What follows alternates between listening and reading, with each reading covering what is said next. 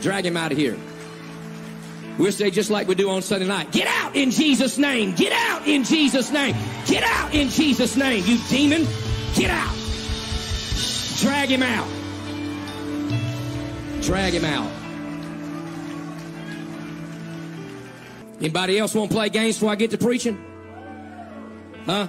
You better go ahead and do it right now, because it's going to be twice as bad here in a few minutes. You do it while I'm preaching. I'll take this microphone and bust you in the mouth with it in the name of God, because we ain't playing your stupid Democrat games up in this church. You hear me? If you're going to play games, you might as well pull your shirt off and be a big boy and do it right now. Huh? Go ahead, big girl. Come up here right now. If you're going to do it, you might as well do it right now. If I'm making you nervous, there's the door. You can get out. Don't let the door hit you with a good Lord split you. You can get up out of this house right now. We ain't playing your games in this house. Get out.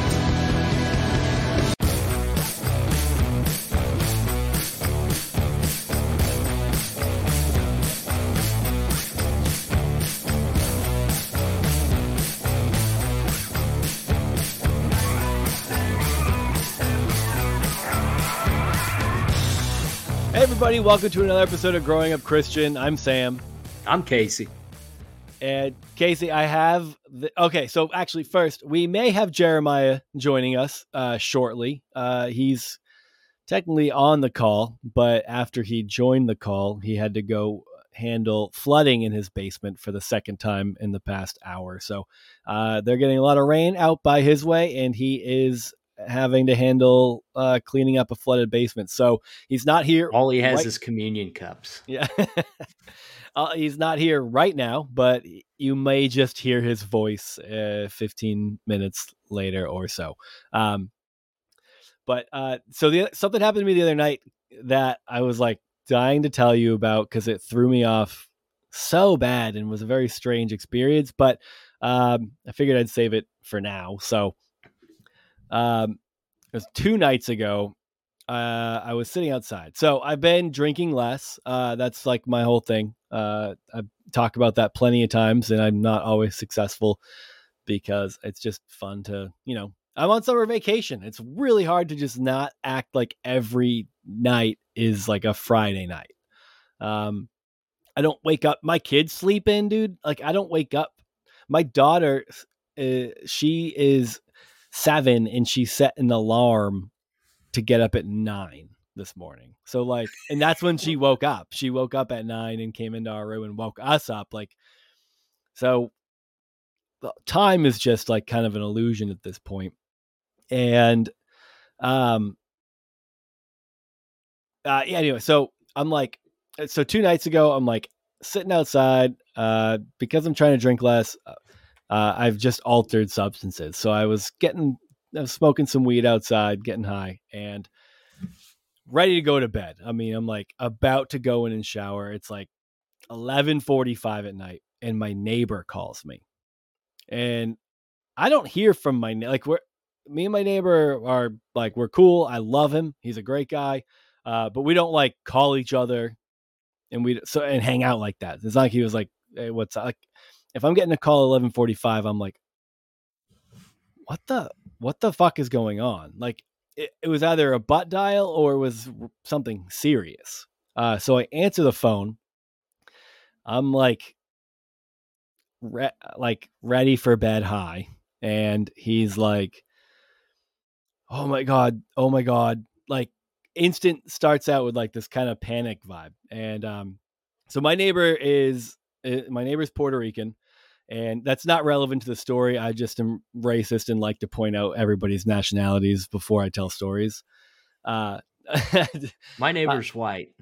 No, I'm kidding. He's Puerto Rican. He's got a Spanish accent that is hard to understand sometimes, but it's specifically hard to understand when he's like gets going. Like, I think some of the words he chose were Spanish words, because he's just like his brain's going a million miles an hour. I'm like trying to understand his accent, and it's harder over the phone. Like, in person, it's fine. But over the phone, I'm just like, he's panicked. He's like going off. I'm like, what the fuck is happening right now? But what I gathered was, so his kids just graduated high school. And what I gathered was that one of his son's girlfriend, she's always around the house and stuff. I guess she's going to school to be become a barber or a hairdresser or something like that.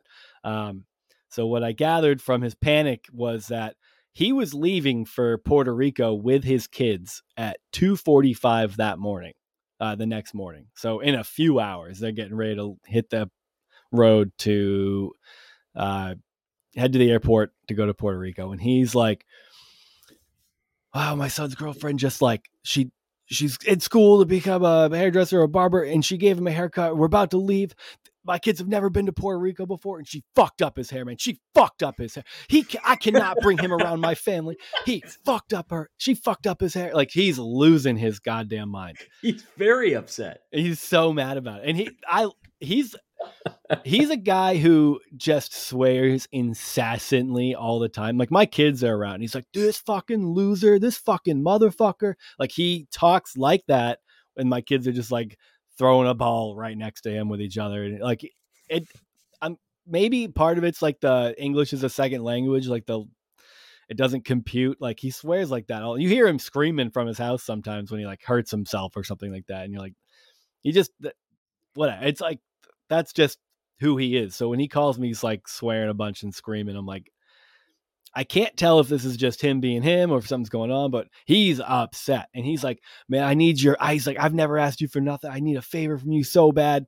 He's like, I hate to do this to you, man. I just, it's an emergency. His hair looks fucking awful. I need you to cut his hair, man. I'm like, you want me to come? What the fuck are you talking about? What prompted that? So I was like, what do you, you want me to, you're actually saying you want me to come over and cut your, because he's like, you don't have to come over. You don't have to come over, man. I'll meet you at the shop. I was like, what shop? He's like, the shop, man. You know, the shop. And I'm like, okay, he definitely called the wrong person. And I'm like, man, I have no idea what you're talking about. Like, are you sure you called the right person? And he goes, oh fuck, is this my neighbor? I'm like, I'm like, yeah, man, this is Sam, your neighbor. And he's like, oh my God, the guy who cuts my hair, his name's Sam. I called the wrong Sam. Holy fucking shit, man. I'm so fucking sorry. He's like, listen, man, I love you. You're a great guy. Can you keep an eye on the house while I'm gone? I was like, yeah, that's, of course, I'll keep an eye out on the place while you're gone.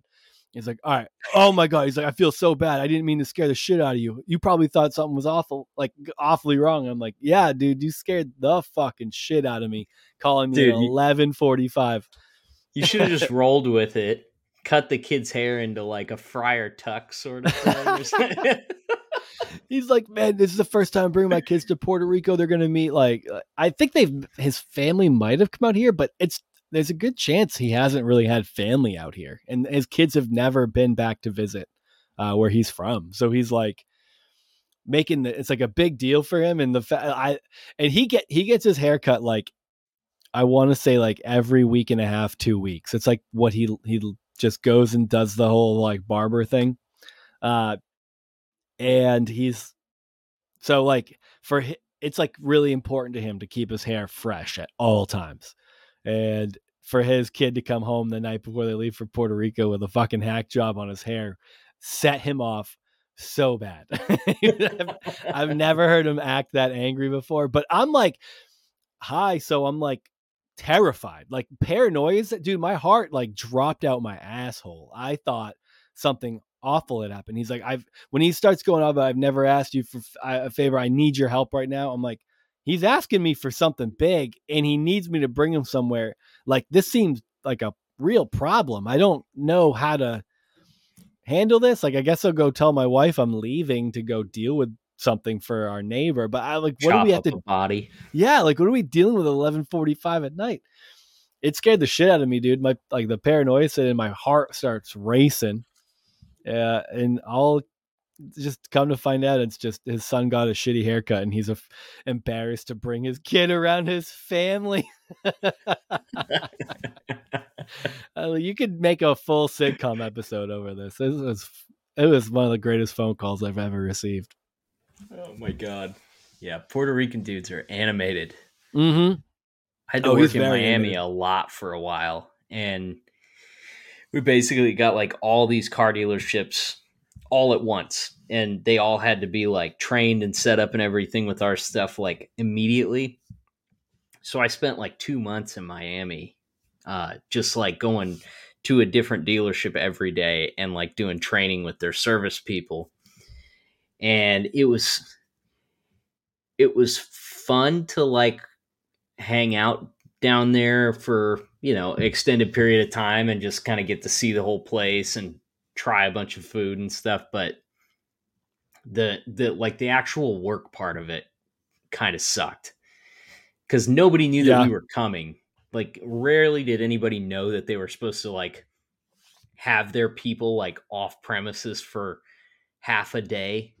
So they're all upset when you show up. Each store had like, you know, stores here might have like 2 or 3 service advisors, and some of them there had like 24. Huge comparison.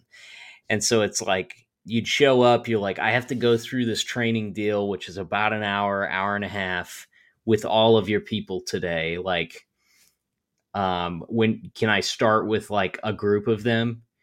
And the ones that really didn't like you and didn't want you to like interrupt them would just give you one person at a time. So you're just there for the entire day, just saying the same thing. And then like snubbed by like the fourth group. Like I don't care anymore. I can't say the same thing 4 times in a row. So like it would get to a point where you'd come up on the noon hour, and they'd usually like have you sitting in the like the technician break room to do training. So like lunchtime rolls around and like all these Puerto Rican dudes would start rolling in to eat their lunch and just shout at each other. Like every day it was like a 2-hour period where like you could barely hear or talk because there was just like big arguments and stories and stuff going on. And it was 2016. So it was like I remember the one week I was there the day after Trump won the election. Oh, okay. And like all the old Latino guys were pumped and all the young Latino guys were really upset, and they were fighting just like at each other's throats. Really? That's the delineation, the generational gap, huh? Pretty much. Yeah. I mean, there's some mixing, of course, but it's so funny, man. Cause back, like talking about my neighbor again, like, when that was all like the 2016 election was all going on, he was like, he asked us one, like, my wife and I one day, he's like, he's like, if you guys don't want to talk about this shit, like, that's fine. No one's going to talk about this. He's like, but you know, I'm genuinely curious as to what you guys think about all this shit going on. Like, I mean, what do you think about Trump? And we were just like, yeah, not feeling that guy at all. And he's like, really? He's like, look, I'll be honest, man, I'm kind of into him. And he's like, and it's so funny because like the ironic juxtaposition that conservatives find themselves in is that the Hispanic population is by and large mostly voting pretty conservative on most fronts, you know? And, conservative people. But so they're like, they're trying to pander to like their white base and be like, oh yeah, no, we don't want them here. And then it's just like, they come here and they're like, we're voting for your guys though. And they're like, yeah, it's like, you have to like really try to like, they have to figure out how to make their moves, in order to like appease both groups of people, which, that's the irony of politics, right? You have to find a way to like make two groups of people who ultimately don't care about each other vote for the same person. It's not working out super great for Democrats this time, but we'll see what happens. We're DeSantis. Oh my God, he is sucking wind. It's so funny, man, because he had such a It looked so much like he really was going to give before, like Trump really kind of came back and announced his campaign and shit like. DeSantis was cruising, man. I thought this guy had a real good chance of, I mean, a year ago, I was like, it hands down, it's going to be DeSantis versus Biden. And then you watched how things have played out since people started announcing that. Well, I shouldn't say people, pretty much just Trump announces he's going to run again. And DeSantis is just like, I mean, it's hard to imagine making more of a fool out of yourself, but he's fucking managed. He's done a great fucking job at that. Yeah. Yeah, it's funny. He's like just... I really took him to be more of just like a corporate jerk off. And I don't know if he just took bad advice somewhere along the line and they're like, hey, you got to up your conservative credentials with like the super MAGA right wing people. So he tries to dunk on Trump for being too pro gay or something, like something awful and stupid. That video that his like rapid response Twitter group, which, good God, it's so lame, rapid response Twitter.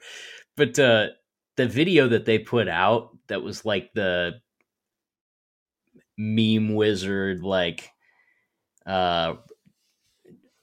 what's the guy from the serial killer movie. God, I'm just totally losing my train of thought here. I wish I could save you. Christian Bale played the serial killer. That's like American Psycho. God, that really shouldn't have been that hard. Yeah. Anyways, the video sucked. It was terrible. I haven't watched the video. I just saw like several headlines being like, DeSantis bashes Trump for being too pro-gay, and you're just like, that's his angle. God damn, this guy really's got nothing going for him, does he? It's not going well. No. Well, speaking of politically charged activists, yes, that are just really tapped into mainstream America, they got a thumb on the pulse of the zeitgeist. Sam came to us this week, to Jeremiah and I, and he said we need to talk about Greg Locke because he's been in the news. And I feel like you cursed me. Like, I've been listening to so many Greg Locke clips. Your YouTube algorithm's going to be so fucked after this. Yeah, I just finally got Richie the Barber out of my YouTube search recommendations and stuff. Yep. Like, he kept popping up every time I looked at YouTube. There was like a short in there. It was like, Richie exposes Tom Cruise. Yeah. Now it's going to be all Greg Locke, like casting out demons and witches. The universe I'm looking forward to, or would love to see more than anything, would be Richie calling out Greg Locke. Oh, I want to see Richie go after these anyone who's into like the exorcism lanes. You know, I want to see Richie go after Catherine Crick. I think I want to see this guy move. Like, I want to see a turf war between people performing exorcisms in the streets. It would be great. Yeah. What if they just went head to head, like Street Fighter style, and you just got to see who is the better spiritual warrior, who could call the demon out of the other first. It's like an arcade game where you just see who can cast out the most demons in the shortest amount of time. It's like a split screen arcade game. You're just fucking mashing the yellow and blue buttons. It's like that Michael Jackson Sega game, but you're just like throwing devils out of people. Michael Jackson Sega game? Yeah, he had a game. I didn't know about this. Yeah, you like moonwalked around and I think you threw your hat at people or something like that. I think it was for Sega. Is it on your? Is it on the thing that Jesse made you? What's that? Your gaming thing? Oh man, I haven't checked, but I should. My buddy Jesse made me this like retro game pad thing that he programmed. It's incredible. It has like every game up through like Sega Dreamcast. So and like every version of every game. So like, I've been playing a bunch of NBA Jam. Yes. Like, I'm playing the NBA Jam on Super Nintendo. Jennifer Knapp, there's the one for Sega. So happy to hear that. That's kind of what got me fired up on it, is when we were talking about it, I was like, man, I would love to play NBA Jam. And now I've been going hard on it. It's not the most fair game. No, it is imbalanced as fuck. Every team sucks in the first quarter. They do okay in the second quarter. The third quarter, they mop the floor with you. And then you have to come back in the fourth quarter every time. It's like Harlem Globetrotters. Yeah, exactly. You get to be the hero and the underdog. Like the AI just makes you eat shit the third quarter. That is how Harlem Globetrotters games work, right? I went to one as a kid and thought it was the funniest fucking thing in the world, man. Watching people. Is it the Washington Generals that they play against? I don't remember. I remember so little about it other than just like, the things that stick out to a middle school boy is like someone going for the free throw and they get pantsed. And you're like, oh, fuck. They wear like, they get that hearts on the boxers and shit. It's like very Looney Tunes-esque. Yeah. I think it's the Washington Generals that they play. They play against the same team, quote unquote, every time they play. So there's a whole group of dudes that have just been on a basketball team with the absolute worst. They have the perfect record of losing, you know. It's so insane. It's honestly, it's goofy as fuck, but I would absolutely consider taking my children to it. Like that's a good thing for dads to take their kids to. And it would be really fun to take like a young. Because if you're not taking your kids, why are you there, dude? Right. It's kind of like being a grown man at WrestleMania. Yeah. Or like definitely. A monster truck event. You're like, you took your kids, 13% right? of the audience.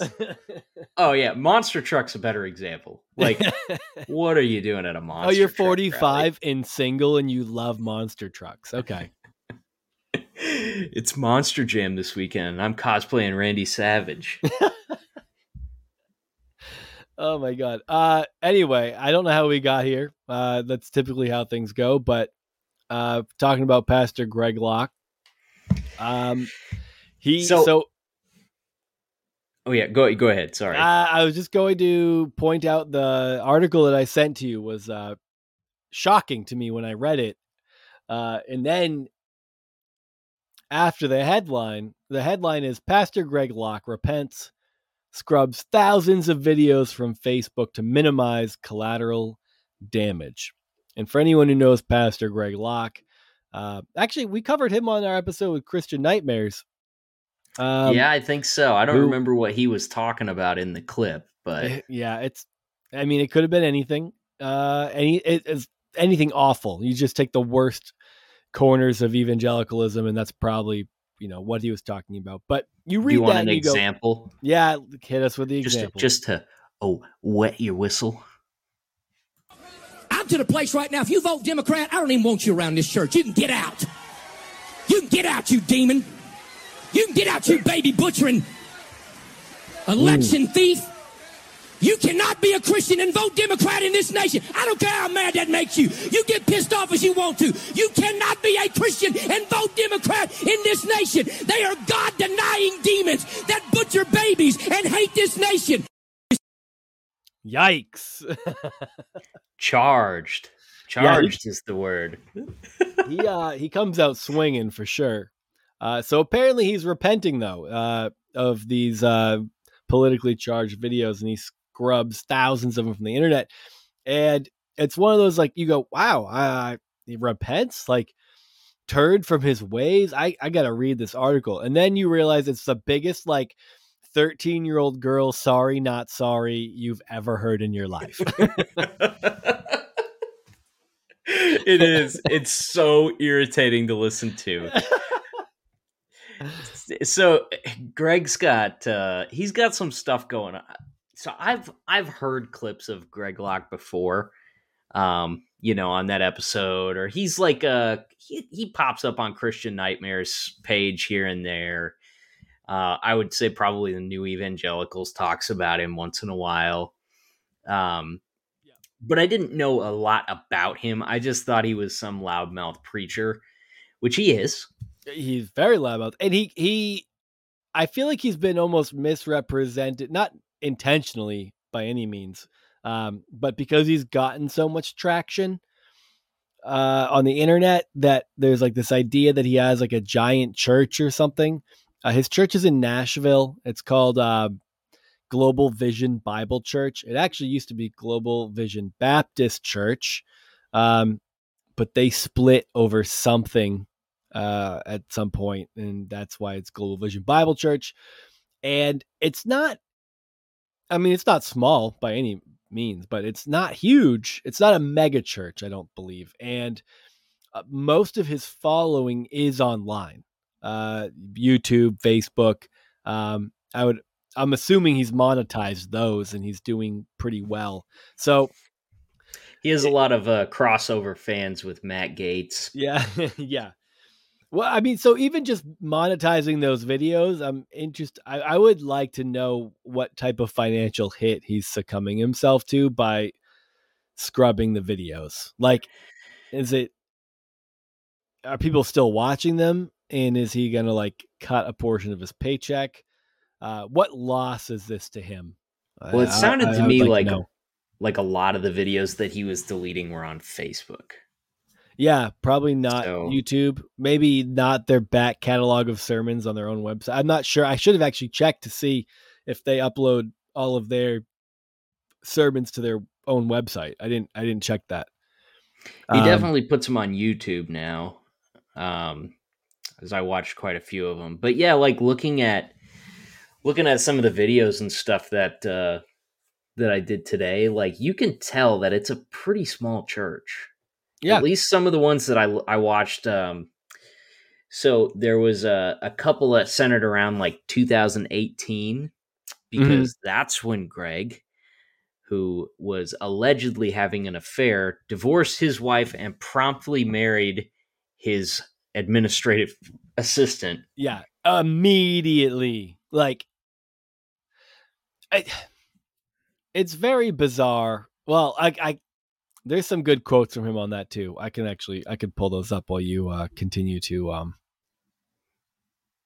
Yeah, well, the main one that he had mentioned was that something is about to bust. So he had to act fast. His shorts were going to get sticky. Very, very sticky. It's so funny listening to like the way that he responds to people asking him a very reasonable question about like, hey, you got divorced and 32 hours later, you married your wife's best friend. What was going on there? It's like, how fucking dare you? You're like, Jesus, man, your defensiveness is a little telling. It goes, yeah, there's some good quotes from him, though. He goes, afterwards, like after, despite his failed marriage and shit, this is from an article in 2018. This is like right around the time that was happening. Christian Post has been able to eat. Greg Locke will mention in quotes that people ask to talk to him a lot. And I don't know that he talks to a lot of publications, but for some reason, Christian Post has gotten a few interviews with him. So I'm not sure if Christian Post is like something, I don't know why he gravitates towards them. Maybe they're more evangelical in general, so he feels like he can speak to them in a way that won't, like, I don't know, tank things for him. But he says, I still preach against divorce. I'm in a series right now in Ephesians. I'm encroaching on chapter 5. You know, I'm gonna have to preach about marriage. Husbands, love your wives as Christ loves the church. That's a difficult balance right now, but I'm going to have to learn to be a better husband than I was the first go around, he said, of his new marriage. Now, in all honesty, that's not a horrible response. But the problem is that would make sense for someone who got divorced and then later got remarried, right? Like, he goes, there's no doubt Locke and his ex-wife both contributed to the failure of our marriage. And so I'm going to have to learn to be a biblical husband in the strictest sense of the word. I'm not going to change the fact that I'm still very conservative, my values and morals. Is divorce wrong? Yeah. Does God offer forgiveness? There's only one unforgivable sin in the Bible, and it's not divorce. It's blasphemy of the Holy Spirit, he said. Certainly not a situation that I thought I would ever find myself in, but I'm here. And what I'm finding now is that our phone is ringing off the hook with pastors that have gone through or going through the same thing. Blah, blah, blah, blah, blah, blah. I think what's notable is like a lot of what he says could actually make sense if you didn't marry your wife's best friend 32 hours after your divorce was finalized. Right. It's like, that's what it sounds. What you're saying sounds like you're not dealing with what people are actually asking you. You're like, yeah, I mean, yeah, of course divorce is a sin. Yeah, but I repented. And it's like, you know, look, there's also like what Jesus says allegedly in Matthew 19:9, when he says, hey, I say to you, whoever divorces his wife, except for immorality, and marries another woman commits adultery. You heard it straight from Jesus. Pastor Greg Locke is an adulterous man. That he is. But he's preaching out of Ephesians, not the Gospel of Matthew. So I guess he's a little bit off the hook until he circles back to the beginning of the New Testament again, when he has to figure out how to do some mental gymnastics to get out of that one. Yeah, he's up for it. He's flexible. Oh, he's super flex. I think like one of the most interesting things that I've found from like watching a bunch of clips of him and stuff is the guy is like, he is such an unapologetic, self-absorbed maniac. Yes. Like total narcissist. And absolutely. One thing that like with all the stuff that he's, you know, I mean, this played out very publicly. I mean, he's a guy that's like attracted a ton of attention to himself. You know, he preaches fire and brimstone and calls people out, calls people false prophets, calls people demons a lot. And even called out some people in his church not too long ago for being witches and was like going to call them. Oh, okay. You got that on your list. All right. Well, I'll save it. I love it. One thing you will not hear from him, though, is like any sort of repentance. Like, it doesn't matter which one of these scenarios you're talking about, which thing he stuck his foot in. Like, he does not take hardly any responsibility for anything. He never admits wrongdoing, ever. Are you sure? Because I definitely read some of his quotes here, and he goes, oh.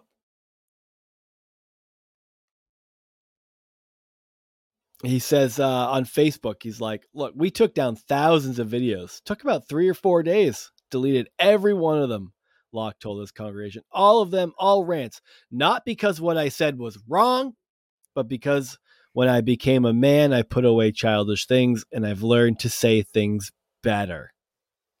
So the problem is past like 48 hours? Yeah, the problem is he could have said all that better, but he still believes the same things. But if he communicated it better, it wouldn't have been the same problem that it was.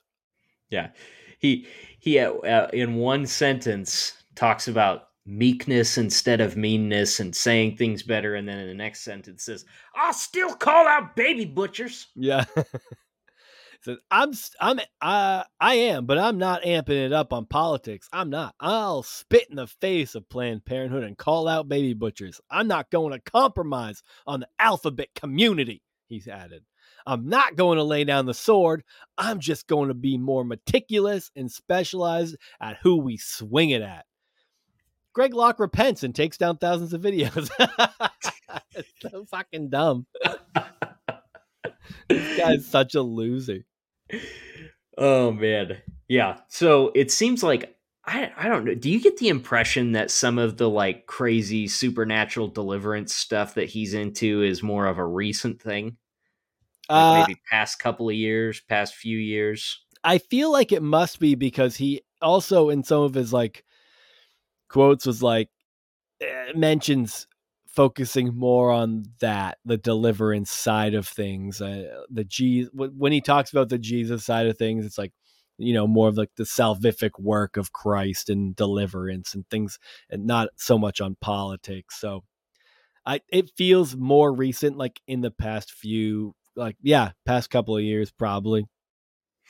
Yeah. And so he's made the rounds a few times in the past like year or so, just by just clips of him saying insane things.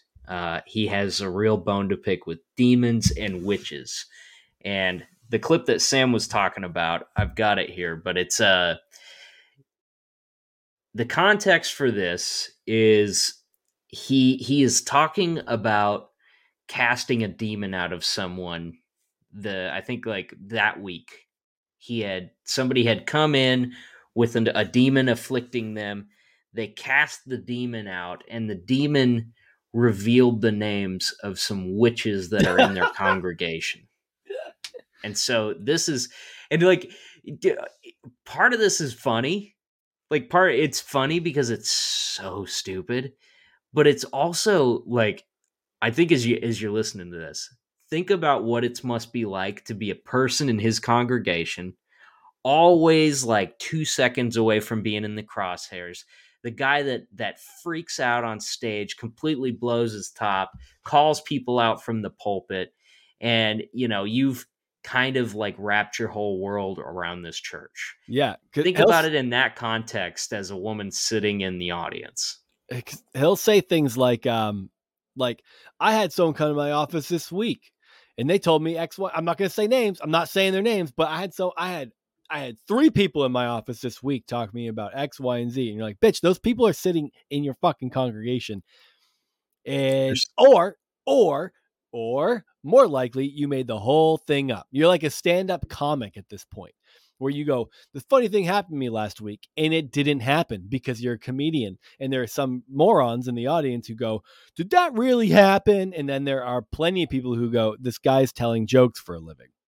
Yeah. I'm convinced Greg Locke is making up a lot of his scenarios, and I wouldn't be shocked if several of them came from his own personal experiences that he's deflecting on other people. Like when he talks about like, you know, porn ruining marriages and adultery and this or that. It's like, you're going a little hard on things that people are speculating that you may or may not have a problem with. Yep. Anyway, never admit it though. Let's hit it. Let's hit it. We got first and last names of 6 witches that are in our church. And you know what's strange? 3 of you are in this room right now. I thought it was over. You better look in my eyeballs. We ain't afraid of you, you stinking witch. You devil-worshipping Satanist witch. We cast you out in the name of Jesus Christ. We break your spells. We break your curse. We got your first name. We got your last name. We even got an address for one of you. You so much as cough wrong, and I'll expose you in front of everybody in this tent, you stinking witch.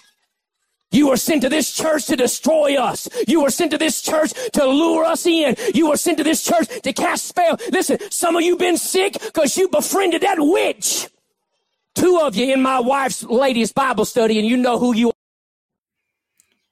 Yeah, and it goes on from there. And he basically, like, he never names them, but he just kind of, like, lets that hang over the audience that, like, you so much as do one thing that I don't like. You speak up, you say something wrong, you try to cause division, whatever he defines as a problem, he's going to out you to the whole church.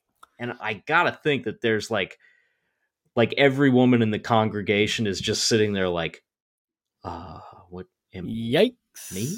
Could it be me? Could it be so-and-so? Could it be, I mean, not only does that make you doubt yourself, but it also makes you doubt everyone around you. I mean, you second guess that whether or not you confide in the people that are in the church, you know, and stuff. I mean, that's part of the cult mentality. That's what I think too, is like, again, it's easy to just throw the word cult around, but like the political stuff, that just seems like I'm a jerk off that wants to get onto cable news once in a while. Yeah, and it worked, and he ended up doing like a whole like Freedom of America bullshit tour. Some got the name wrong, but it was some sort of Freedom America horse shit kind of tour that he got to speak on. It worked for him. He got, you know, in one of the videos you sent me, he talks about like being a financial wreck, and that was probably around the time he was getting divorced. But he talked about his financial problems. And I'm like, even throwing that in at your level, like you're getting a lot of views. People are paying attention to you. It's just everything he says is really well calculated to solicit the response that he needs for himself.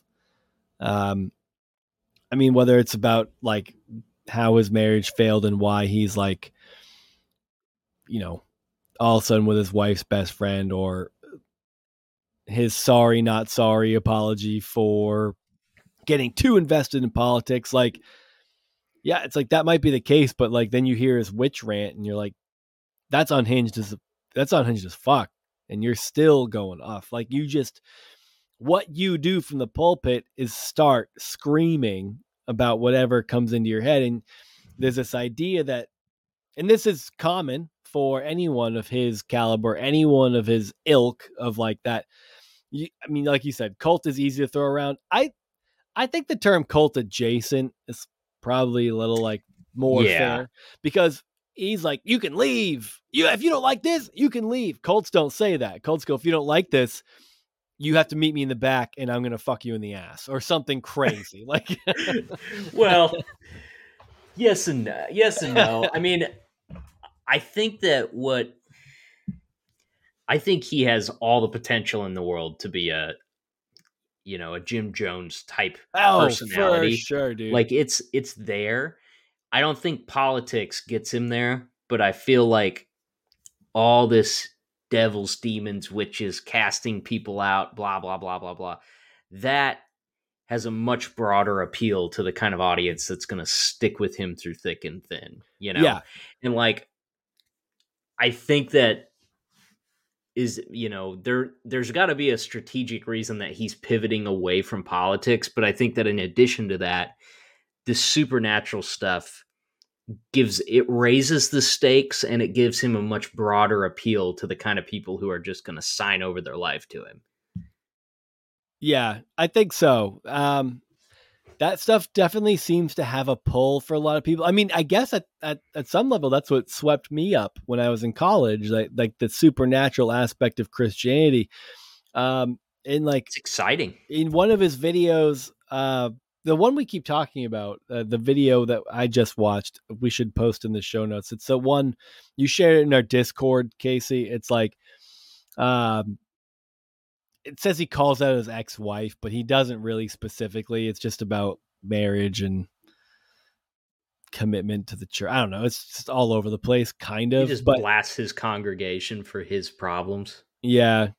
But the way he goes about it, it's like, there's just like the ranty pull people in sort of like, I'm going to, it's the deflection, right? It's like, these are all these problems and I'm going to deflect. I'm going to point out that the people in the community who are dealing with this and the people who are doing that. Like even like one of the quotes he has from when he was dealing with his like divorce, it says, when asked how their relationship flowered into a marriage, like his new wife, Locke explained that things began to change after his divorce with Melissa was finalized in May. Quote, we were a week from the finalization of divorce. Had we talked about, hey, let's go on a date when all of this is done? Yeah, of course there were feelings. We just didn't know what to do with them until things were legal. Like nobody doesn't know what to do with feelings until there's like a legal separation. And he's like, in this same thing, he talks about being like close with them. They go on trips together. They do a bunch together. Their kids were friends. It's like, there's like that level of narcissism that allows you to just casually just excuse all of your behaviors as normal when like it's red flag after red flag after red flag. And then take those same things. Like everything he does, he deflects all that onto his congregation. He's like, there's some of you who are looking at other people in your marriage. It's like, you just said before your divorce was finalized. Yeah. Were there conversations about why do we do after? Are there feelings? Yeah, I guess so. But it's so innocent for you, but all of a sudden it's demons and witches and everything for your congregation.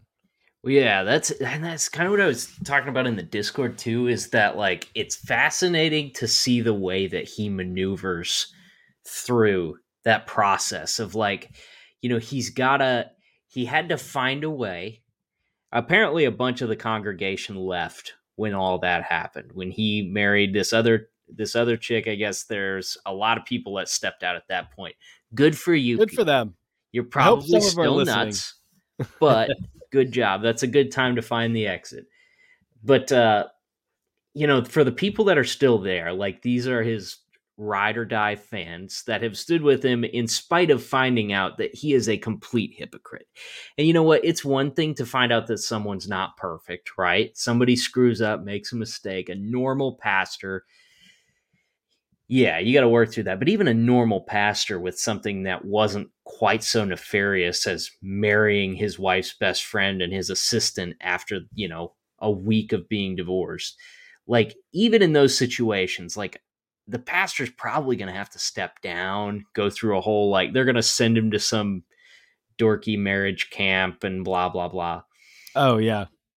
Greg is immediately like, how do I reframe the issue of divorce to the remainders of my congregation? How do I sell them what they desperately want to hear? And it's that I'm still infallible, that this is normal, this is not bad. And yeah, sure. Does the Bible say it? Sure, whatever. But, you know, don't let that slow you down. And he starts by saying, like, he's got to introduce the idea that leaving your spouse is okay under certain circumstances. So like his first way of doing that is by saying, he goes, I'm going to tell you something. There are pastors around this country that if you as a woman, if you went in there and told them that your husband was just beating the crap out of you, they would say that you need to stay with him because you made a commitment and that's what the Bible says. I think that's a load of crap. And like every reasonable person is like, yeah, nobody should do that. I mean, if you're getting, you know, domestic abuse and stuff like that, like you should leave. And then it turns into like, you know, your spouse is making you falter in your walk with God. They're pulling you away from the Lord with their worldly concerns and this and that and the other. You know, it's time for you to serve God and stop worrying about catering to this person. Maybe it's addiction and drugs that are you know, causing your marriage to fail. And like, how long are you going to hold yourself back to, you know, stay in the pocket with this person who is obviously like a mess or whatever? Like, and he just slowly works his way down until he's at a point where he's given the example of someone in the church that came to him to talk about their marriage for like the umpteenth time. And he's like, yeah, my wife gave me another ultimatum. He said, you know, I've been seeing things a little bit differently these days than I did when we first met. I think it's time for you to call her bluff. You want to serve God over the next 3 years, or you want to chase after this woman? You know, and like he took that example, didn't give any example of like what the ultimatums were that this lady was asking her husband to. I mean, even if she probably not even a real scenario, right? Probably not. But then It's funny because like, he wants him to vacuum a rug, and he's like, "But baby, the game's on." It's like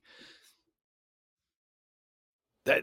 God, it's filling the blanks. Yeah, it's filling. That's what's important about it. That's what works. You can fill in the blanks, and so like maybe at that point, the guys in the audience are all going like, "Yeah, you shouldn't have to take that." Blah blah blah blah blah, and then he talks about, you know. He's like, you know how many marriages in this church have been ruined by pornography? Like, you men come in here and you say that your wife won't be intimate with you and stuff, and you've been staring at pornography. She ought to throw you out of the house until you get yourself straight with God. And it's like, we've slowly walked down this path to where, like, the little things that all of you are feeling nervous about right now are reason enough to question your marriage and possibly end it. Yeah. Like, which justifies him, even though he won't explain. He even says that in the details of his, because he was accused of abuse in his marriage, and that's what led to the divorce. And he says that there are details in the sealed divorce files that would totally exonerate him. And he goes, nobody wants to hear the side of the story, that side of the story. And Pulpit and Pen, who was another publication that was trying to like ask him about it, they just want to hear, they just want to spin this nonsense and burn my life to the ground. And this is where you get the level of sociopath that he is. He goes, and the facts are the facts. I retain the kids. We finally got amicable. She's got two. I've got two. I'm remarried. She's moving on with her life. We're trying to be as friendly as we can. So he goes, I have the kids. And that's the statement that I have the kids isn't about the kids. It's about him believing that that makes him the more responsible, mature adult, while his wife, who didn't get the kids, is the unhinged lunatic of a woman.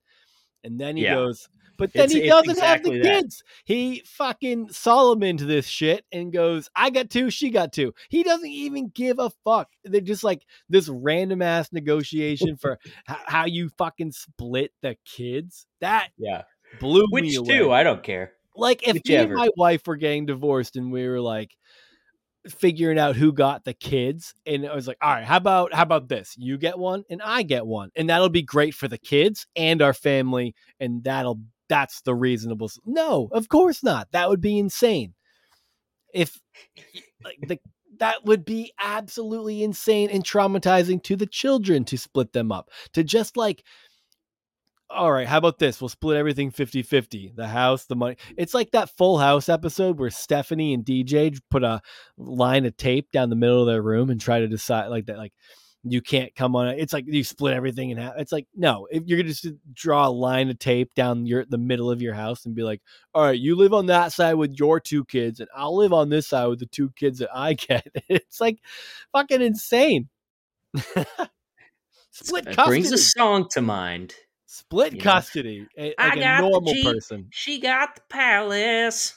I'm going through the big D and don't mean Dallas. The big dick is the big D dick. It's divorce, actually. Oh, I knew you would go there, though. Well, he's getting divorced. He's like, maybe I'm gay. He tries a few things out, realizes he's not. I don't know. That would be a much happier end to this story. It would be a much more realistic country song.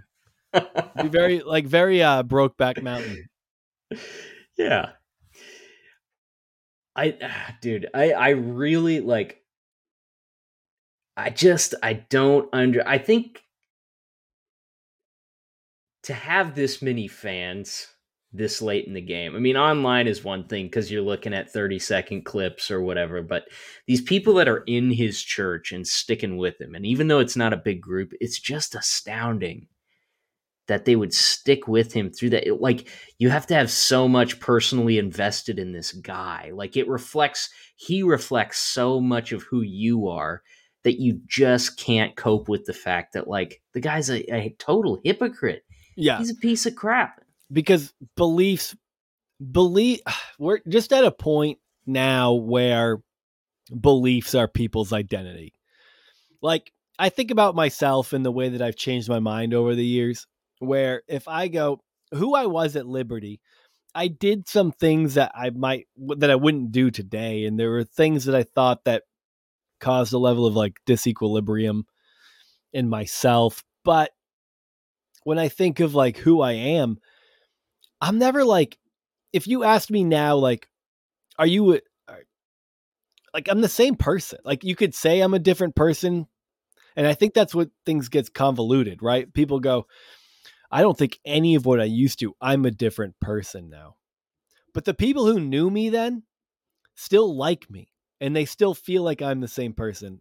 I might swear more in my jokes. I might make filthier jokes. I might go for it more and just for the laugh, and we'll see where that goes. And maybe there are things you'll do differently based on your shift in belief out of evangelical Christianity, where you're like trying to stay on this like weird moral high ground all the time. But like most people, if they change their mind about something, like when I started thinking, so like, real shift back, talk Shane Claiborne for a second. When I read Irresistible Revolution from Shane Claiborne, that really shifted my focus. And I was like, this is what I've been needing. I needed to read this because I've been living with this discontinuity where I'm like, I'm told all these things from an evangelical church, but I believe that what I'm reading and what I know about Jesus and my Christian faith is telling me that I should care less about my own personal freedoms and how much money I keep in my taxes and taking care of other people. And I had this shift in focus, and I've been like teetering on that. And I read this book and I go, oh my God, I needed this. And when I read that book, I'm still the same person. Hanging out with me is still the same, but my beliefs changed, and that's okay. Like, so this idea that like everyone ties their beliefs to their personality, it's like, once you do that, you're just fucking asking to live in this like cycle of discomfort. Like you when you start to change your mind, you have to shove that shit down for so long because you're just convinced that like, that is who you are. We are our beliefs. And it's like, no, we're the things we do. We're the people we are when we're hanging out with our friends. Like, and you know too, dude, like, and this has come up so many times that like, when your parents were hanging out with their friends and they were just hanging out and they weren't talking about this shit, like they were just making jokes and having a good time. And like, that's all it is. Like, we aren't our beliefs. And I think if we can detach ourselves from this idea that you are what you believe, and honestly, we've talked several times about the way that this goes for like people who leave evangelicalism and find like a liberal version of Christianity, or just like leftism in general, where they just double down on the same types of fundamentalism where it's like, if you don't think like me, you're out. It's like, we're not our beliefs. At the end of the day, we are not our beliefs. We are the people we are when we're hanging out, not talking about the things we fucking believe in. And I feel like that's kills me when I think about people like this in the church. It's like they hear this and you hear all the cheers and the hoots and the hollers. And when they go home and they raise their kids, I'm sure some of them are really fucking shitty, but plenty are just caught up in this like conservative evangelical Christianity, just like we were, and they're not talking about this. This is inconsequential to the way they live their life, the way they do their job, the way they talk to their coworkers. These people aren't witnessing to their coworkers day in and day out. Like, and I may not know them personally, but I know from personal experience that everyone I've ever met who's Christian talks about how they wish they would reach out to people more. Like, no one's doing that. They're not disrupting conference calls. They're just living their goddamn lives.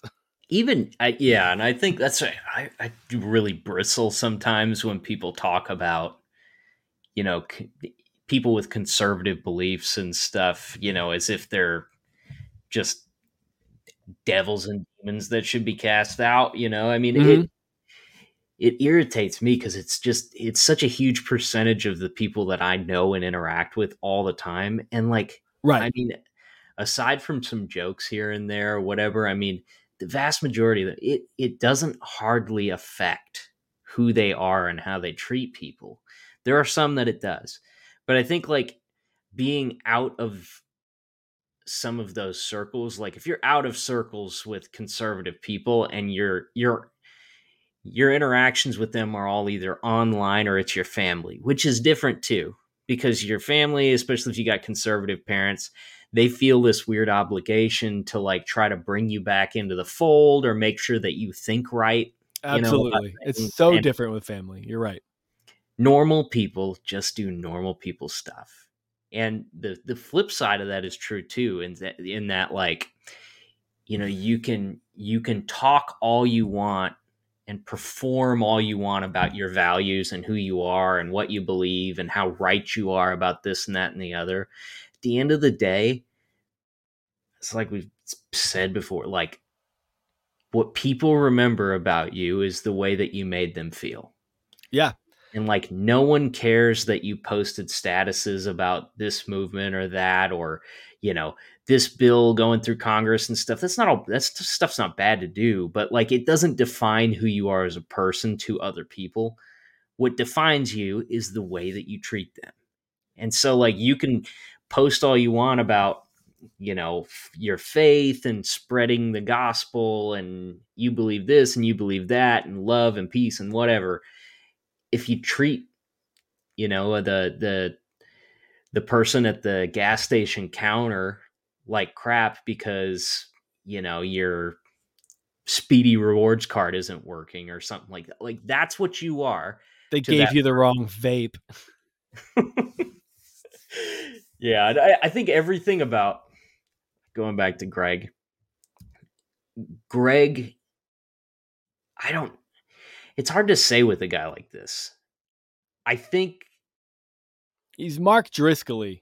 I don't think he's capable of thinking outside of how he's being perceived. I don't know that he has thoughts.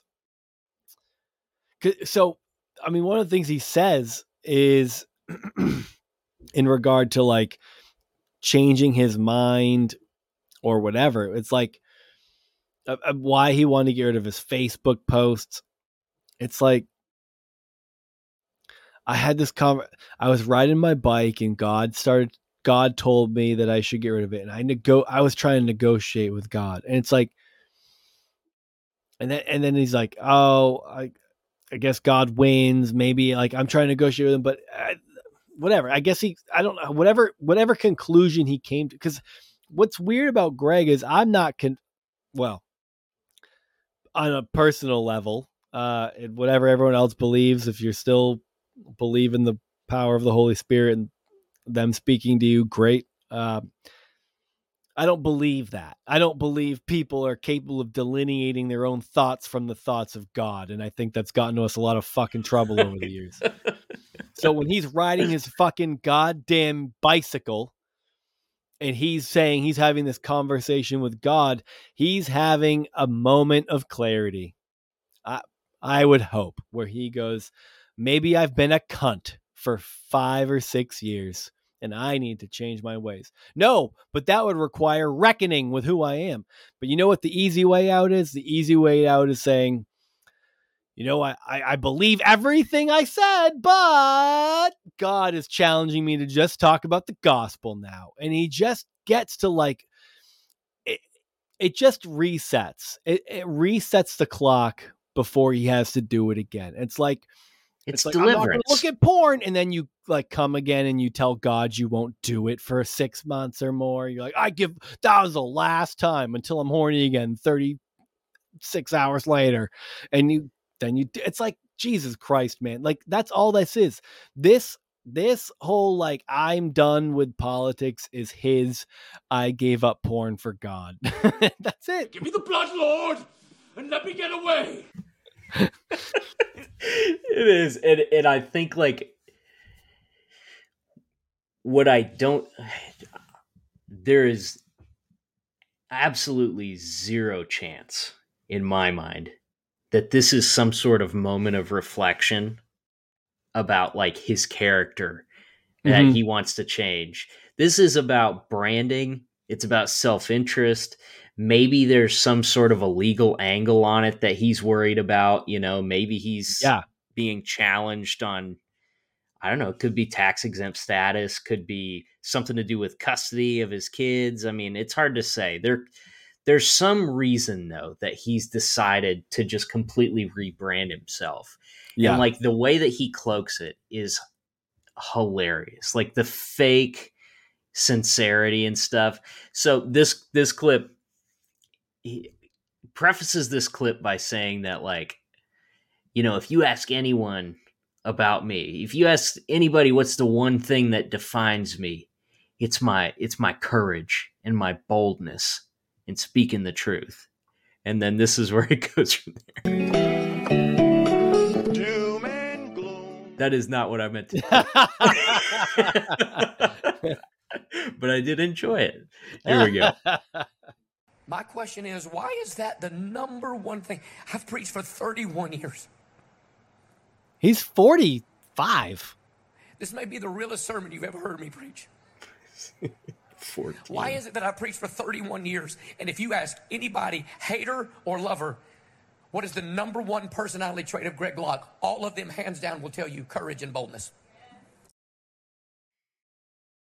Do you think that he had to do a little method acting? Crying over what a pussy. He's just watched Kyle Rittenhouse's like a testimony in court.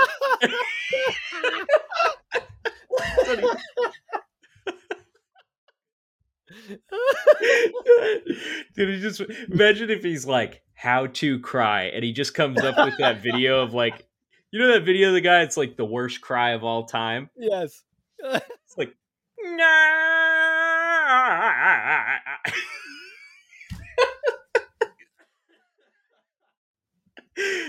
Oh, he goes on in that thing to state that like, oh man, it's such a convoluted like come to Jesus message where he's like, you know, I think some of this, he doesn't go so far as to say like, you know, I was a maniac and I preached things that were not in the Bible, and like I strayed from the word and I hurt our church's reputation because I did this and it's me and my fault and I repent. He does a lot of like, you know, I let meanness sometimes triumph over meekness because meanness got more amens. And you as a congregation, you share in this responsibility with right. Like he continually rebukes the congregation. Yeah. Who said amen? Oh, it was you. Oh, you loved my meanness. So I realized how much you guys loved it. I gave the people what they wanted, and I realized that was wrong. But also, if it wasn't for you, I would never, ever have done such fucked up shit. It's your fault. You see what you did to me? You did this to me. It's like, Jesus, man, rein it in. And it's like, it is partially true. Like he was playing to his audience, yeah, but you know, you don't want that coming out of him. You want that coming out of somebody else, you know? But he goes on to say that basically like performative beliefs and showmanship in Christianity is what's ruining the American church. Right. He does. Yep. And it's ridiculous on its own. But what makes it even more ridiculous is the sermon that he preached 1 week prior to this. Did you see this? I don't know. I think you would remember. Wait. So, what year are we talking? Did you send me this? This is sermon? Recent. No. This is like in the past month here. Okay. So this article just came out about him doing the whole, like, I'm better than this now. God showed me the error of my ways. Well, now, yeah, because like, that's also Christianity's awesome in the way that everything before that is a clean slate. Now, like if you show him a video, he said 3 weeks ago, he's like, yeah, but I, didn't you see what I said 3 weeks later where I repented of the way I said it? Yeah. There will be a lot of that, a lot of revisionist history on the Greg Locke, you know, like, yeah, I diddled those kids. But you know, I repented of that like 6 weeks ago, dude. You don't think I'm good to still teach children's church? He's like, I'm forgiven of that Piggly Wiggly I knocked off in Yezu. Like, I thought you said you was innocent of those charges. Well, I was lying. And the preacher said that's forgiven too. Yeah. I've watched Oh Brother Where Art Thou way too many times. No, so okay, in this sermon he's talking about deliverance and possession and all of that kind of stuff. We haven't even talked about his movie that he's just came out. I know, dude, I haven't seen it. And that feels like a total tragedy. So I didn't realize he had a movie until today when I was like going down the rabbit hole in this guy. I was like, how are we talking about him without have actually watched his movie? Oh man, I don't know if I can make it through. It'll be, I mean, if it's over 45 minutes, it'll be a tough 45 minutes, but I don't know. It'll be hard to commit to actually watching that. I got videos. I'm still playing Tears of the Kingdom, man. I don't have time for fucking Greg Locke movies. That is a better use of your time for sure. So in this sermon, okay, there's a dollhouse on stage, and he's already talking creepy about He's talking about demon possession and casting demons out, which he's there. Part of their whole deliverance thing is that demons afflict Christians and can possess Christians, which is kind of a weird, unconventional belief for Christians, at least in my experience. Yeah, I've heard the back and forth on that. That's like predestination versus like Arminianism or whatever. I feel like it's in that same category. Well, so he's talking about casting demons out of people and then having them come right back. And he's, you know, a couple months later, he's casting another demon out of them and stuff. And he's like, you can't just cast the demon out. You got to destroy the structure. And at this point, he takes out somebody from the audience comes up and hands him like cock. A Louisville Slugger. Oh, there you go again. I can't not do it. They hand him their Louisville Slugger. Everything's sexual with the Christians. It always goes that way, especially with cults. It's like if it was a cult, it's like it starts with you just like waving this thing around like, oh, this is going to get rid of demons. And then before you know it, you get two cocks in your hand and you're just waving them around trying to get rid of those demons. It always gets sexual. Kind of a Heaven's Gate sort of thing. Yeah, you got it. I mean, it's don't blame me for going there. Blame cults for establishing those neural pathways for me. The neural pathways, the well-blazed trails that are your neural pathways. Yeah. So this guy comes up and hands him like a big wooden baseball bat, and it has a Bible duct taped around the end of the bat. And he's talking about like you got to tear down the edifice and stuff that supported these demons. And here's the clip from that. You got to get rid of the triggers on that iPhone. You got to get rid of the triggers on that Netflix. You got to lose her number. You got to lose his number. New phone, who dis? The demon comes out when you expel it. The stronghold comes down when you demolish it with the Bible. This is the sound of him smashing the dollhouse with the Bible bat. And then he just throws it. You gotta start tearing that mess up. It's like a drummer at the end of a show. You gotta break it down. You gotta cast out imagination and every high thing that exalts itself. You gotta get in the Bible and beat that stronghold to death. He's got a little RFK thing going on there. Yeah, that rasp. What a fucking loser. What a fucking loser. And then proceeds the next week to give his shaky voice sermon about how showmanship is ruining American Christianity. It's so dumb. God, it's dumb. It's just ridiculous. Fuck, that sucks! Holy shit, he sucks so bad! Yeah. I was watching like a video of somebody talking about this who's got like a it's a Christian guy who's got like a theology YouTube channel and stuff, and he's like, I think this is like such a perfect example of how these guys use Christian, like all of this stuff, Christianity as a whole, the Bible as a whole. It's just a tool to be used by them until they're done with it, and then they discard it. Like he smashes this. I mean, the most just like for a group of people who have like this reverence for like the flag, you know? Yeah.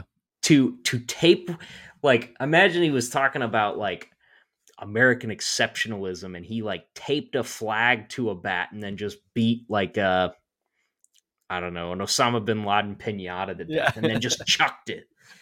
Like this, I mean, it's so disrespectful of the thing that you claim to value so much. And the guy made a great point about it in the video where he's like, he goes, they do this with scripture, they do it with references, or they throw the, in Jesus' name on top of everything. I mean, like he was literally in one clip, he talks about how he would, if somebody spoke up during the service and he's like, you try to make trouble while I'm preaching, I'll take this microphone and I'll beat you right in the mouth with it in the name of Jesus. In the name of Jesus. Yeah. That's all you got to say. You just got to finish a sentence with in the name of Jesus, and then it's fine. They're not convictions. There's no reverence there for this stuff. I mean, that's a big blanket statement, but by and large, like Christianity, the Bible, all of these structures and hierarchies that are kind of in place within Christianity, like they're all just tools to be used by Greg to broaden his platform and gain prestige and money and all this kind of stuff. And then the minute they don't work, the minute that, marriage as a sacred institution doesn't work out for him anymore, you just throw it aside. You get rid of it. Well, and ultimately the beauty of what Greg's doing and what a lot of pastors and preachers are doing around the world are like you listen to his rants. Like the video I watched today of him railing against so many things was like, he brought up the Bible occasionally, and it'd be like, just like it says in Romans 1:14. And then he talks for 10 minutes. It's like, you're not actually using I understand that there's plenty of problematic passages in the Bible that could be singled out and used to promote problematic things. And that's essentially what they do, but they do it to an even weirder degree, which is like, your conservative church in the middle of nowhere that's like not trying to be YouTube famous. That's not that pastors live in a simple life. Everyone just kind of chills. Like they all know each other. Everyone knows each other in town. It's like they might pull verses out of the Old Testament or whatever and just come up with this whole idea about it. It's like, and that's why it's not okay to put your dick in another man's asshole. And you're like, look, that's fine if that's the direction you're going. I understand, like you're reading that specifically and you're coming away with this because you're a simpleton, I guess. That's being generous, but like you don't have nuance. You're not interested in academic criticism of the Bible. You're not interested in the way that, how we got the interpretations we got. But Greg Locke is even more special in the way that he goes, he just reads a passage from the Bible and then just chooses his own adventure. He Dungeons and Dragons the motherfucking shit out of everything. It's like whatever he's thinking. And that's what I think that's what's interesting about inspiring and charismatic preachers who understand that. That's a poor choice of words, who have memorized a lot of the Bible. And this is like Mark Driscoll too. It's what they do is they rant about the things they care about. And then when they say a certain thing, they recall a verse that could connect to that. And they go, it's just like it says in James 4:3, whatever. And then they just connect it to what they're saying to give validation to their own beliefs and their own ideas. And that's what happens when you know it well. You can do that. You don't have to worry about context. You don't have to worry about nuance. You don't have to talk about how like cultural norms have changed. Like you can stream of consciousness rant. And because you've read the Bible enough or so much that like all the verses that confirm your biases are the ones that sear themselves into your memory. You're allowed to then just pull them out on your rants. You're not basing your rants off of scripture even, which is what most shitty preachers do. You're basing scripture off of your rants. And that ends up being actually more dangerous. It moves outside of your like little community where you just like, are insular with your regressiveness and you move to like viral internet status is what generally happens. Yeah. He's Christian Alex Jones. Yeah. Yeah. There's a lot of things floating around in Alex Jones's head that he can apply to whatever he needs to. Yeah. It's just enough credibility to keep the ruse going. Yeah. Yep. I guess a lot of people do that too. I guess pop psychology has not helped people doing that either, but that's more benign. Let's talk about how benign that is when people talk about you know, throw pop psychology into their desire for a 3-day weekend. Oh my goodness. A little more me time. Jesus Christ, how could you? No, it's always like when it's from the other angle, when it's from this like Greg Locke angle, it's always atrocious. Well, last but not least, we need to talk about Greg's movie project, which is, I mean, I think it's like written and directed by him, and then it ties in a number of douchebags kind of like him. Can I make one quick point before we move on? It's very quick.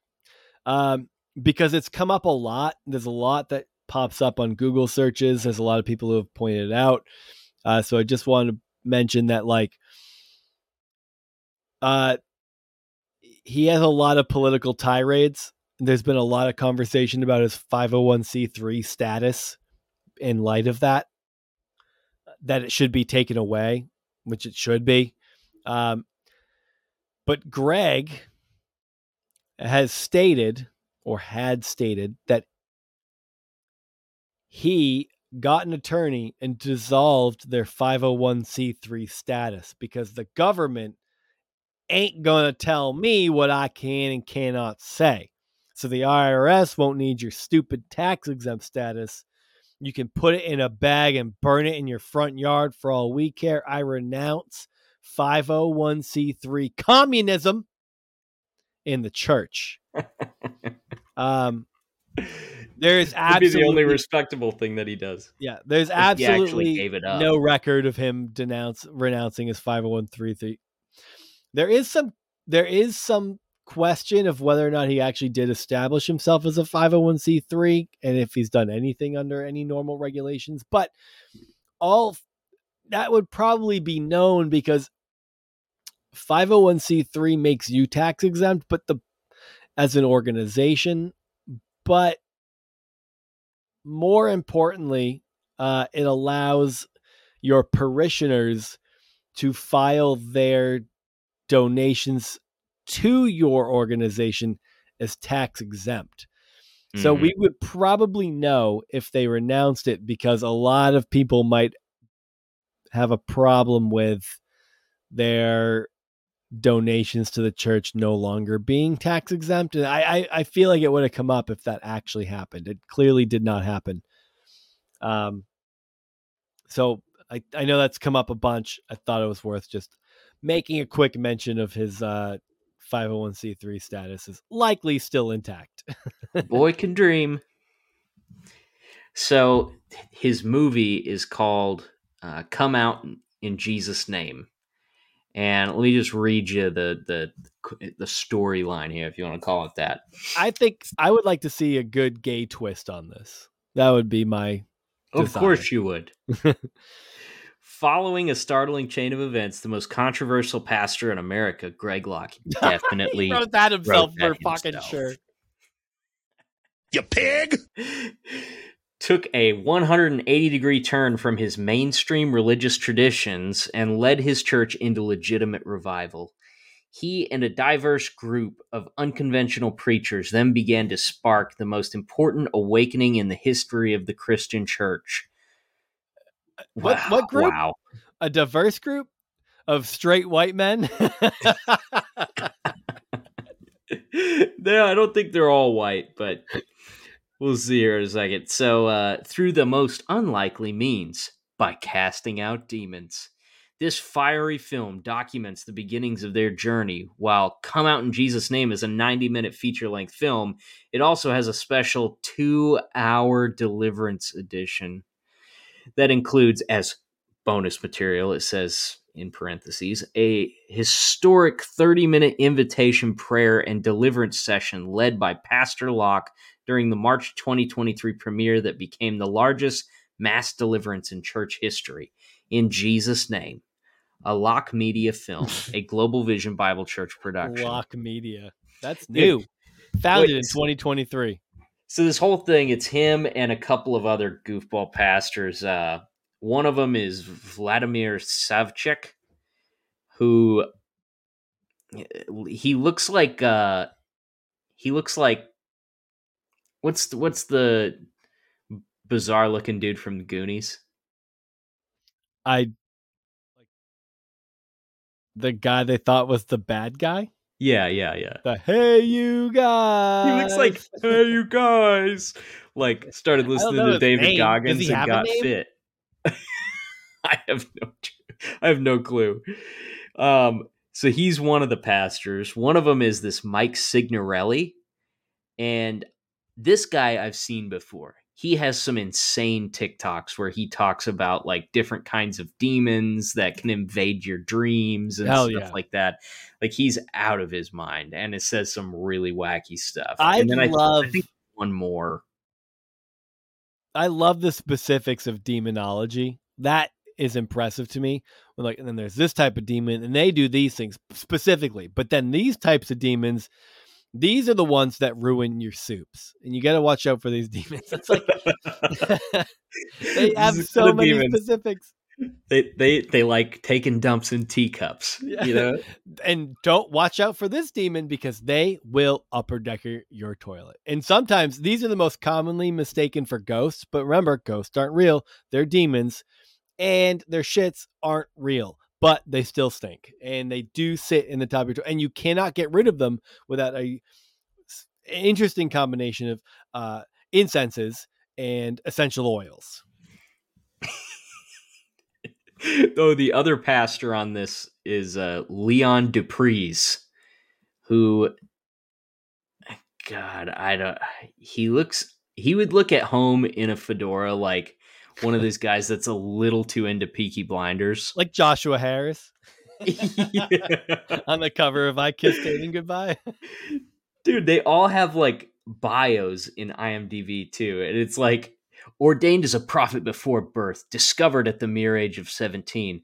This was the moment when Leon Dupree got saved and delivered through an encounter with Jesus Christ. Leon Dupree became a living example of the supernatural power of God that was imparted to him during his encounter in the midst of a drug den at 17. He's from, looks like South Africa, maybe. Yeah. And then, he hosts like prophetic get togethers online or something. It's basically like a Zoom chat with a bunch of lunatics. Zoom exorcisms are the best thing to have come out of the pandemic for sure. Yeah. Oh, I love those Catherine Crick videos where she delivers someone over the computer. Unbelievable. It's beautiful. What happens when they lag? Does that affect the deliverance? Like you get a little cross-stream disconnect, you know? It's a good question. You have to repeat those words.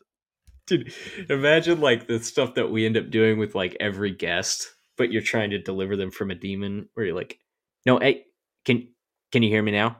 You got to go... Go to settings and look at your audio input. Is it your head? That's your input is what you talk into. Make sure that's on your microphone. Now you can't hear me. Okay. And that's all demons. It's demons preventing it from getting set up properly so they don't get cast out. But they're just never powerful enough to fight against the computer settings that are manually selected. It's tough being a demon in 2023. Yeah, you got to be a real internet wizard to cast them out these days. The best thing, if you want to have some fun, good, just go look up Come Out in the Name of Jesus clips on YouTube. And I was trying to see if I could like get some segments from the movie to use as like sound clips or whatever.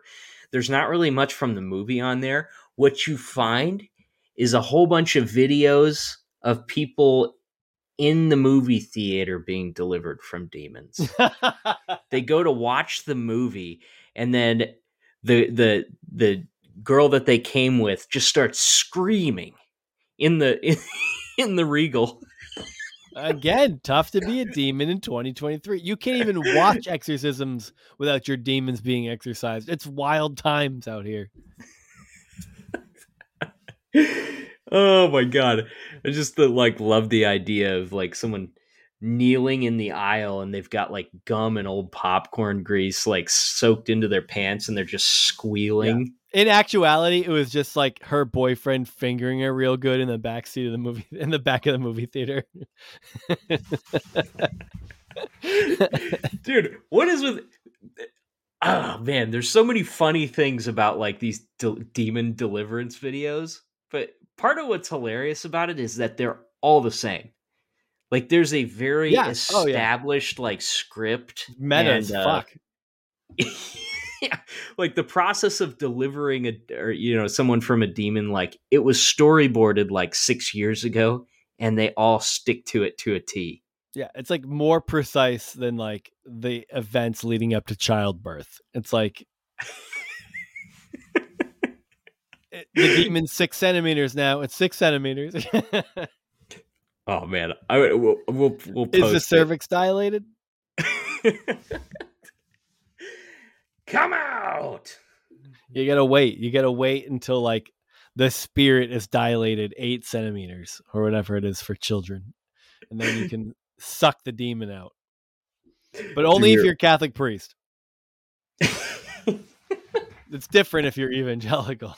Or not. I mean, it depends. Dude, there's this video we were watching earlier of the headline on the video was like, young boy delivered from demon of autism. Oh my God, dude. I'm still reeling over that. It is such a good video, because it's just like this goofy looking kid. He's just standing in the park. You know, he doesn't seem like he's totally aware of what's going on. No, he's looking all over the place.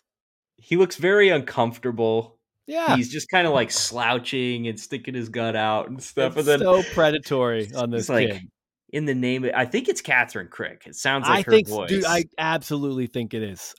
You mentioned that, and her hair, and her voice, it's Catherine Crick for certain. Dude, everyone in these videos does this long, drawn out thing. Like, they really, like soak up their moment in the spotlight, and they scream and roll around on the ground and cry and like. So there's like, you got to struggle a little bit to pull the demon out. This kid, she goes, in the name of Jesus, I revoke, I come out of him, blah, blah, blah. The kid just stands there and he's like looking around, like all confused and stuff. And then he goes, I'm leaving him. Then he kind of like looks at her and he's like, what just happened? It's unbelievable. And he's still just looking around kid. Like nothing changes about his affect. Nothing.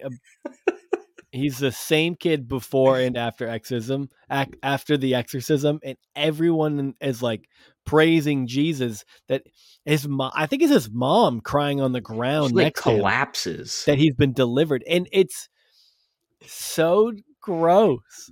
It's so ridiculous. I actually have seen a couple of things recently where that like things like this have happened where like you're delivered from the spirit of the spirit of autism or something like that. And it's like, it's so dismissive of people who, like, we all know autism's a spectrum, and most people who are diagnosed on the autism spectrum, being a spectrum, technically mostly you could all be on it. And you're just like, after you get to a certain point, it's more noticeable.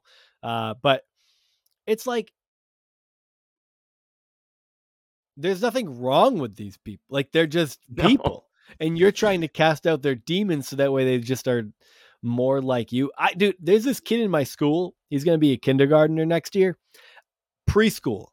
I met with him in preschool. He's reading at a 4th grade reading level. Preschool. Whoa. Unbelievable, this kid. He blows my mind. I love spending time with him. And they go, we're concerned about his social skills.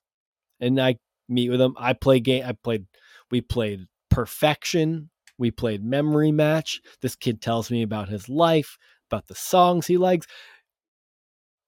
I just like, I don't notice any issues. And they go, well, he doesn't like playing with his peers. I'm like, that's because his peers are taking dolls and smashing them into each other. He doesn't he's like just that. A genius. He's not smart. Antisocial. Yeah. He's just way smarter than everyone. But he's also has that rigidity that comes with autism. So if he gets like splashed a little bit with water, he freaks out. Like there's certain things that make him lose his mind. And it's like, that's how you diagnose it based on like, this is what like, you know, neurotypical is. And then you have these extremes where it's like, he's incredible at everything academically, but rigid in this way. And that's how you find your way under the autism spectrum. And it's just a way of, you know, diagnosing something, which ultimately medical diagnoses are super helpful in school because it just allows you to get a lot more services and accommodations to help you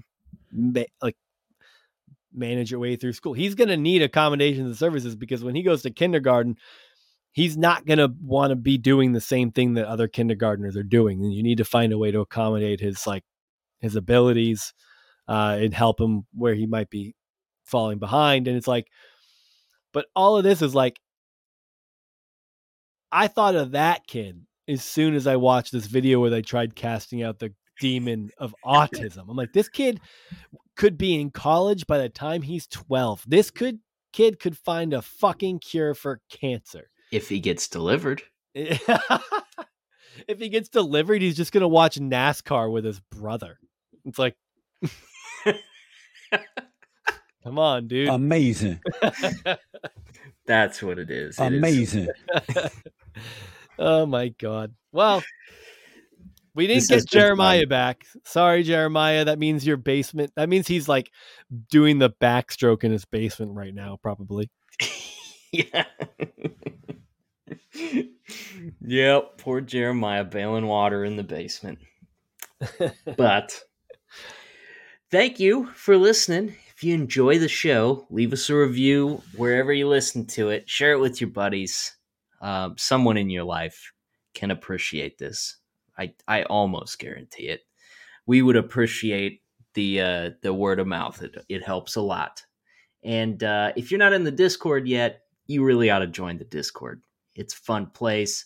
It's kind of, I feel like we're like getting more and more like topic ideas and stuff like that from the conversations in the Discord. People post a lot of cool, interesting, useful, mostly funny things. So it's a good spot. Come join. Yeah, you can hang out and talk. You can lurk. Doesn't matter. It's just a good place to be. So do those things. And, and our buddy Spencer Bland, his comedy special is out. So you can get that on iTunes, a couple other places. Just go to his Instagram page and he'll point you in the right direction. But super funny, very talented guy, and he definitely would appreciate the support. So that being said, thanks for listening, and we will talk to you next time.